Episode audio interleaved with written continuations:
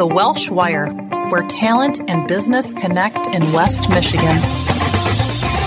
The Welsh Wire features moderator Mike Rogers and professional recruiting expert Sheri Welsh in this podcast. Listen in as leaders from a wide array of small to mid sized West Michigan companies weigh in and share their experiences and insights on a variety of business topics, including employee retention challenges and recruitment success stories. Hi, this is Mike Rogers with another great Welsh Wire conversation sponsored by the Family Business Alliance. Now, here's Sheri Welsh. Today, we have as our guest Mark Smith, who's a shareholder at Rhoades McKee in Grand Rapids, a law firm and a longtime underwriter of the Family Business Alliance. We're so glad to have you with us, Mark. Thanks for joining us on the Welsh Wire. Well, thanks for having me. So, Mark, tell us a little bit about Rhoades McKee. Tell us about the firm. So, the firm is uh, a Michigan based, Grand Rapids based actually, firm with 50 different lawyers we have three offices one here in Grand Rapids, one in Holland, and one in Hastings. We would be, I think, generally described as a general practice firm. Uh, representing uh, all nature of, of private and business uh, clients in areas such as uh, real estate, litigation, employment, um, trust and estates, business succession, and things of that nature. And how many years has the firm been around? The firm has been in existence for over 50 years. Fabulous. Long history of right. serving small to mid sized businesses and family businesses too. Right. Right. The, the bulk of our clients, I, I think, fall within the demographic of, of, what you would describe as a small business. We have a number of large businesses that we represent, governmental entities, but West Michigan as a whole, I, I, think, is powered by small family businesses, and that's what makes up our, our client base. That's right. That yeah, you said it absolutely. And you've been with the company, you said about eight years. Right. Yeah, now. I joined here eight years after 30 years in other firms. Uh, first with a, a large firm, and after 15 years, left that to form a specialty firm and after 15 years, left that to um, find my final home here at Rhoades McKee. Excellent, excellent. And we talked a little bit too earlier, Mark. You had mentioned that you've got some area of expertise, particularly in employment law. Yeah, that's right. I, I do litigation in three different areas. Employment and labor is one, construction is another, and the third is business.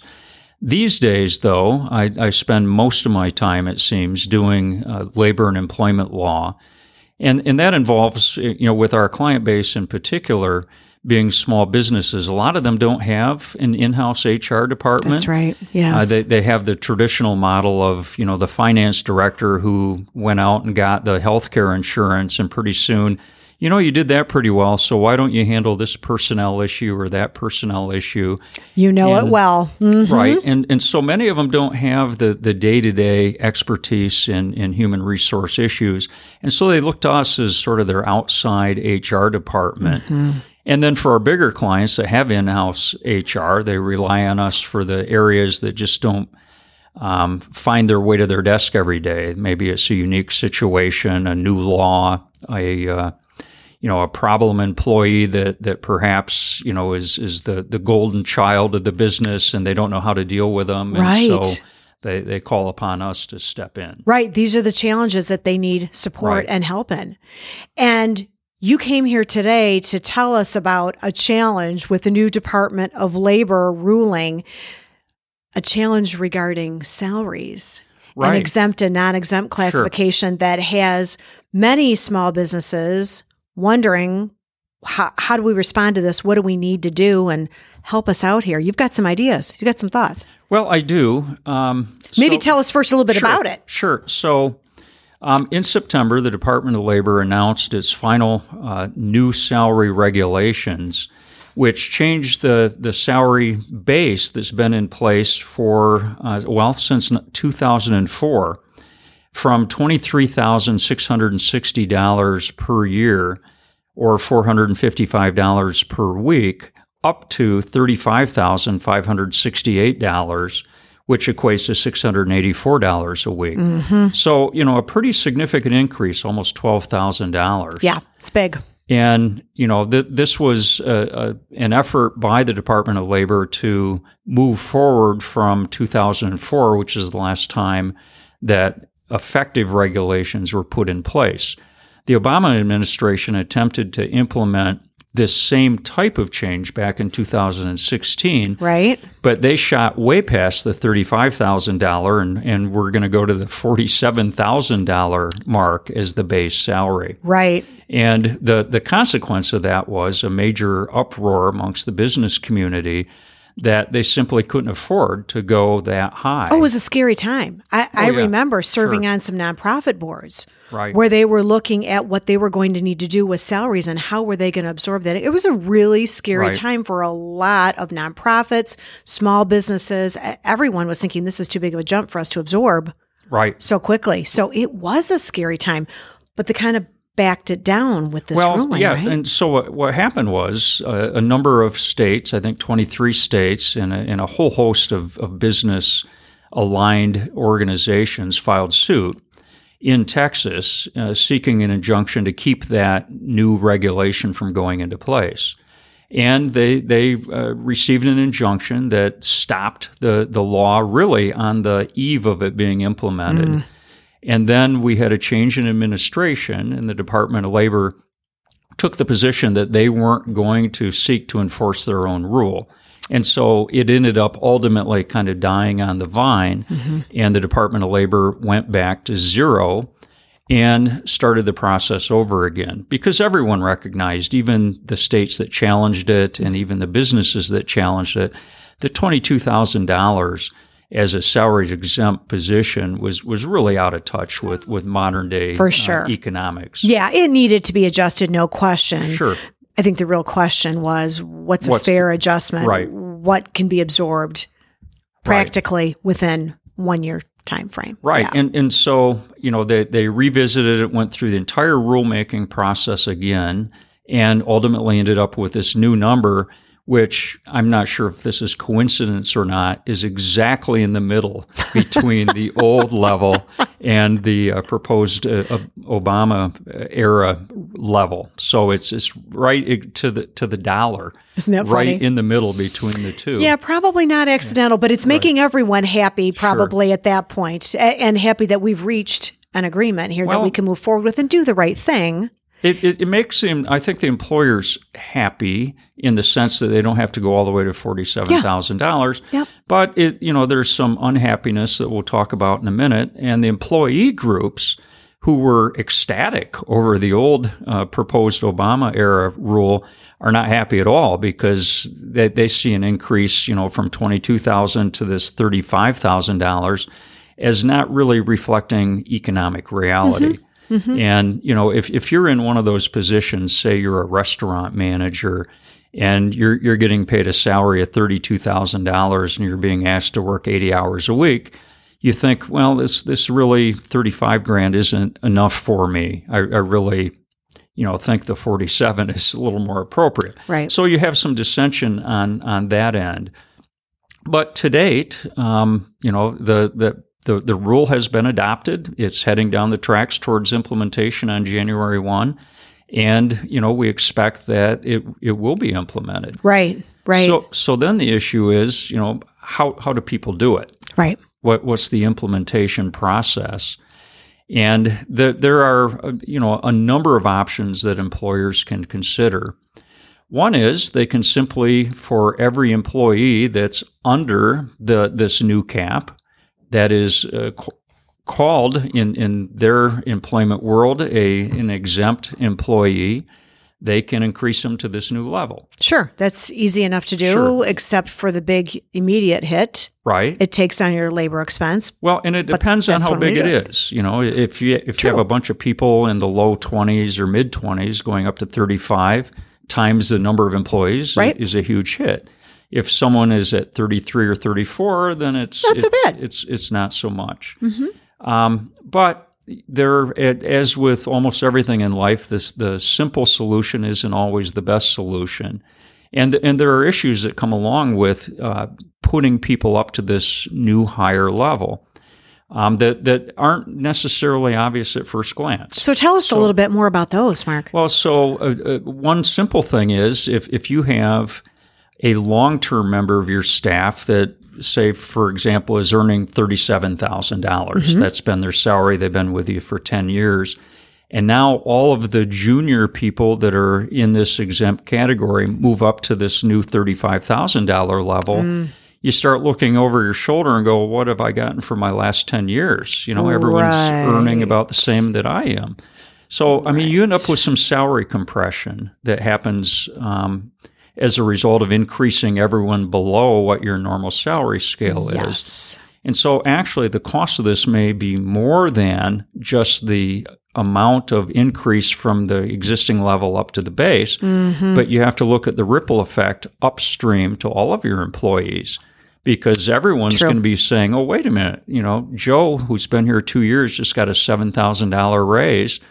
How come, you know, now that I've been here all this time, I'm, I'm not getting the 7,000? So, you know, you, you, Right. you have to look at that as Right. a- an option. That's an issue. It's it's a significant issue um, in terms of salary compression. And then if you have some gender disparity in in the people occupying those positions, and if you have a say a female supervisor who's you know at forty two thousand dollars.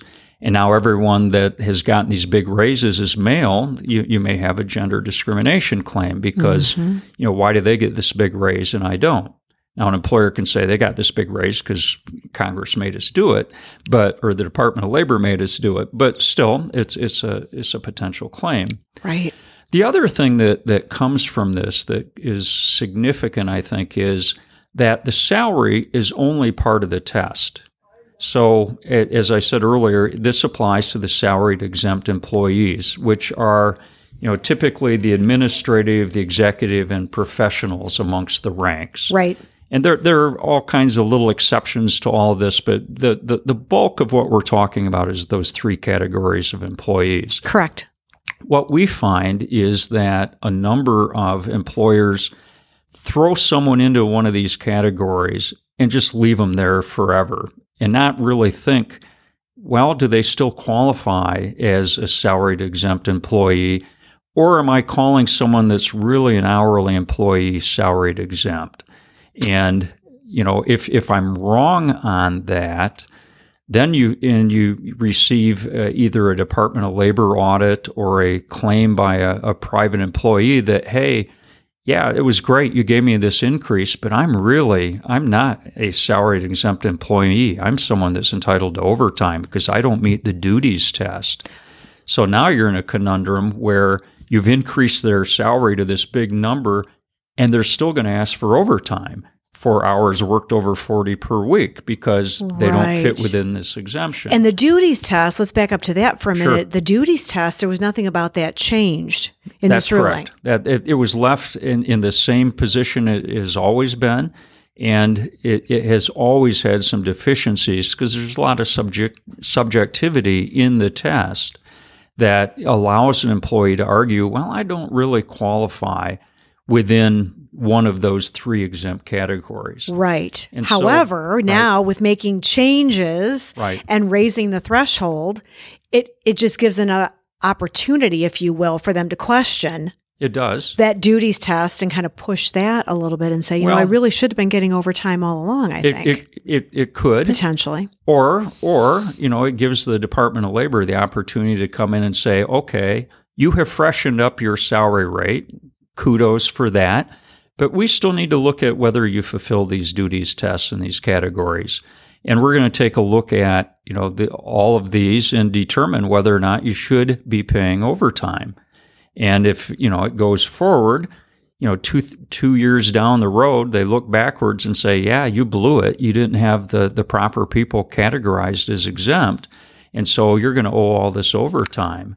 Yeah.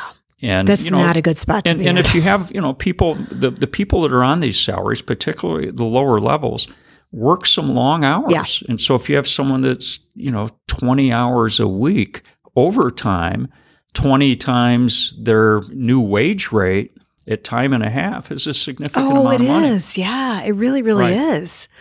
Oh my gosh. So what what other things do they need to be aware of? Employers need to consider with Right. this change. So, I mean that that's kind of the the the, the pitfalls of, of just doing the easy breezy. I'm just going to increase everyone uh, Without level. really Right. looking at Right. what you're doing and treating each individual employee and job. separately and, and analyzing separately. do they Yeah. meet those those duties tests and and we can explore those if you want to but just to kind of go through what all their other options are another option is to say you know guess what we're going to convert you to an hourly employee Mhm. you know we're, we're we're not going to increase salary all the way up to the this new $35,000 level. We're just going to pay you you know a a regular hour hourly rate wage plus overtime at one and a half times for every hour you work over 40 and on again this is one of those on the surface it seems pretty easy because most employers have some employees that are on the clock and so now they go okay now you're on the clock too. There's the time clock. Get used to it and you know start punching the clock. Um, there there are you know a, a couple of issues that that come from that that make it not quite as simple as it seems. The the first is that you've got a group of people who've never had to punch the clock, They're or they haven't had like to punch a clock since they were a kid. That's right. They're not going to and like so you know it's demeaning It- to all of a sudden be punching the clock. Absolutely. And Yeah. you know, for for people who've been saying, "Oh, I'm working like a dog. I'm really uh, overburdened here." All of a sudden, they're punching the clock, and it's revealed that they really haven't been working as much as they mm. claim because the clock tells no lies. You know, it tells when you're there and when you're not. Um, and so that's an issue. Morale could certainly be an issue associated with that. And then the other um, big problem is what do you set as the hourly wage for this person? If you say, well, I'm going to take your old salary and just divide it by 40, and that's your hourly wage, you're going to find that you have a huge increase in payment to those people if they work any overtime because now they're getting the paid for all the hours they used to do for free. They're getting paid at time and a half at this new rate. Right. So that's a significant issue.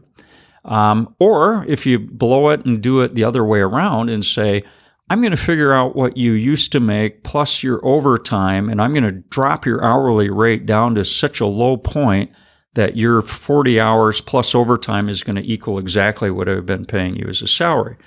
If they don't work any overtime, they end up taking a big cut in pay Right. as a consequence, just the way the math works. And so that's going to be a problem. So you really need to study and do more than, you know, just divide the whatever their former salary was into an hourly wage. So the the third thing that some people can do is okay, we're going to leave you on salary, but it's going to be non-exempt. You're going to be entitled to overtime and you can apply that salary to either 40 hours or 45 hours or 50 hours. So, for example, you could say, I'm going to treat your old salary as if your work week was 50 hours long. So, we're going to spread it out. It effectively reduces your hourly rate. Mm-hmm. And then you pay that rate for the first 40 hours and halftime rate for the next 10 hours that you're working over 40 because you already have the the straight time rate included Right. in in your math and you know that that can work out um, but again if the employee works more or less than the predicted hours it can have an unanticipated consequence of either too much money or not enough money right. and if you pay too much money, you're def- defeating your effort to avoid having to increase up to the $35,000 wage.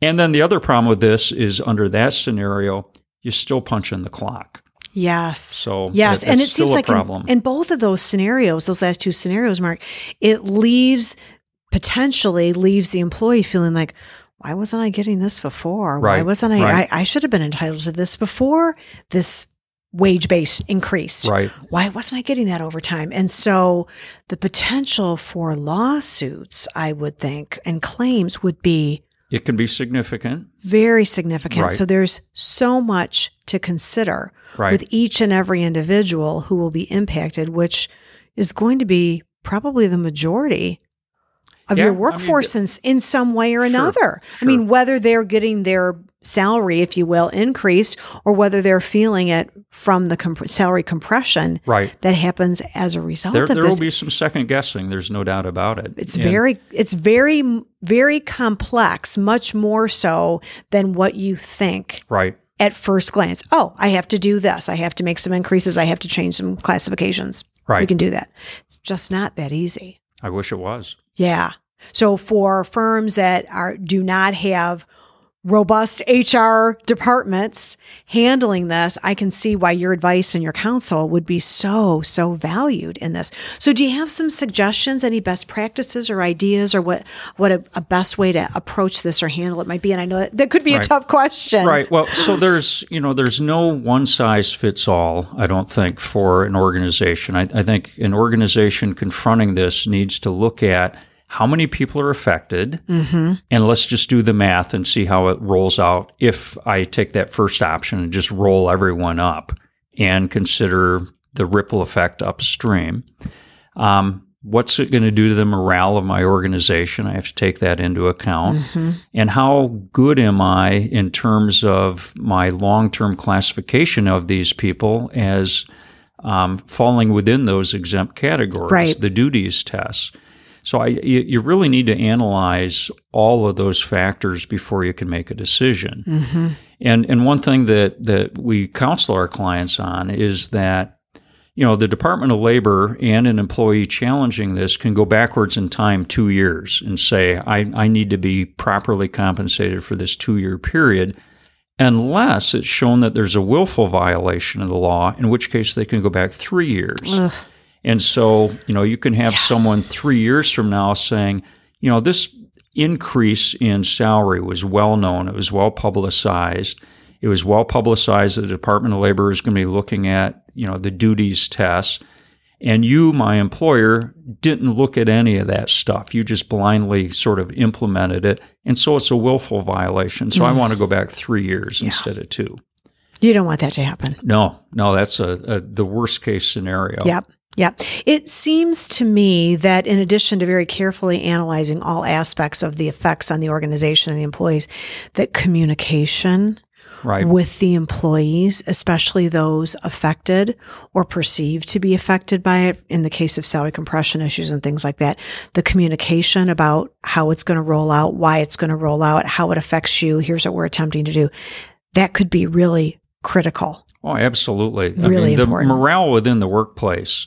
I mean, people, you know, get sideways over someone that makes 20 cents an hour more than they do. Oh, do. sure they do. And- Especially Right. at this level. It's a big deal. Yeah. So you, you put in salary compression, you put in punching the clock, you put in these sort of things, and, and you have a real potential for a morale problem. Yeah, that, you do. That will far outstrip the dollars and cents uh, that we're talking about just in terms of the raw economics of this. Right. And everyone in your organization will not tell you how ticked off they are necessarily Right. by this. Right. Some may go and file claims and make a big stink about it. it. It's true. But some will just quietly choose to go to work for another employer Well, they sure will. who will compensate. And, and with unemployment today at three and a half percent and lower for many people in these categories, right. uh, they can find a job They can. just about any place. So you have the potential for not only some legal issues, but an exodus of some talented employees that you really would like to keep just because they didn't understand what went on. So communication is Yeah. so important. To I couldn't agree right. more. That's Yeah. absolutely right. Yeah.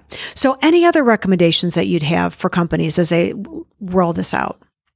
No, I, I think we've covered the, the, the waterfront in terms of the need to do the math, the need to have good communications, and the need to have a plan.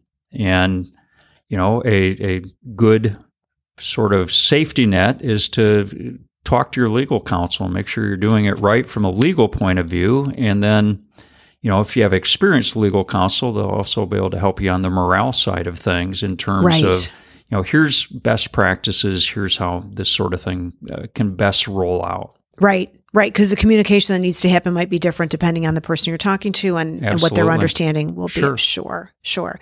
So if our listeners have questions and they're like, you know what, Mark, you seem like an expert at this. You've got you're real dialed in on some great suggestions and ways to handle this well in my organization.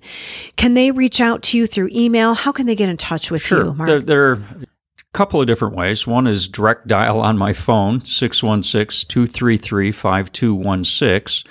Or uh, we, we do have email, and I, I receive these directly at my desk. And that email is mrsmith, so it looks like Mr. Smith, at Rhoades, R H O A D E S, McKee, M C K E E dot com.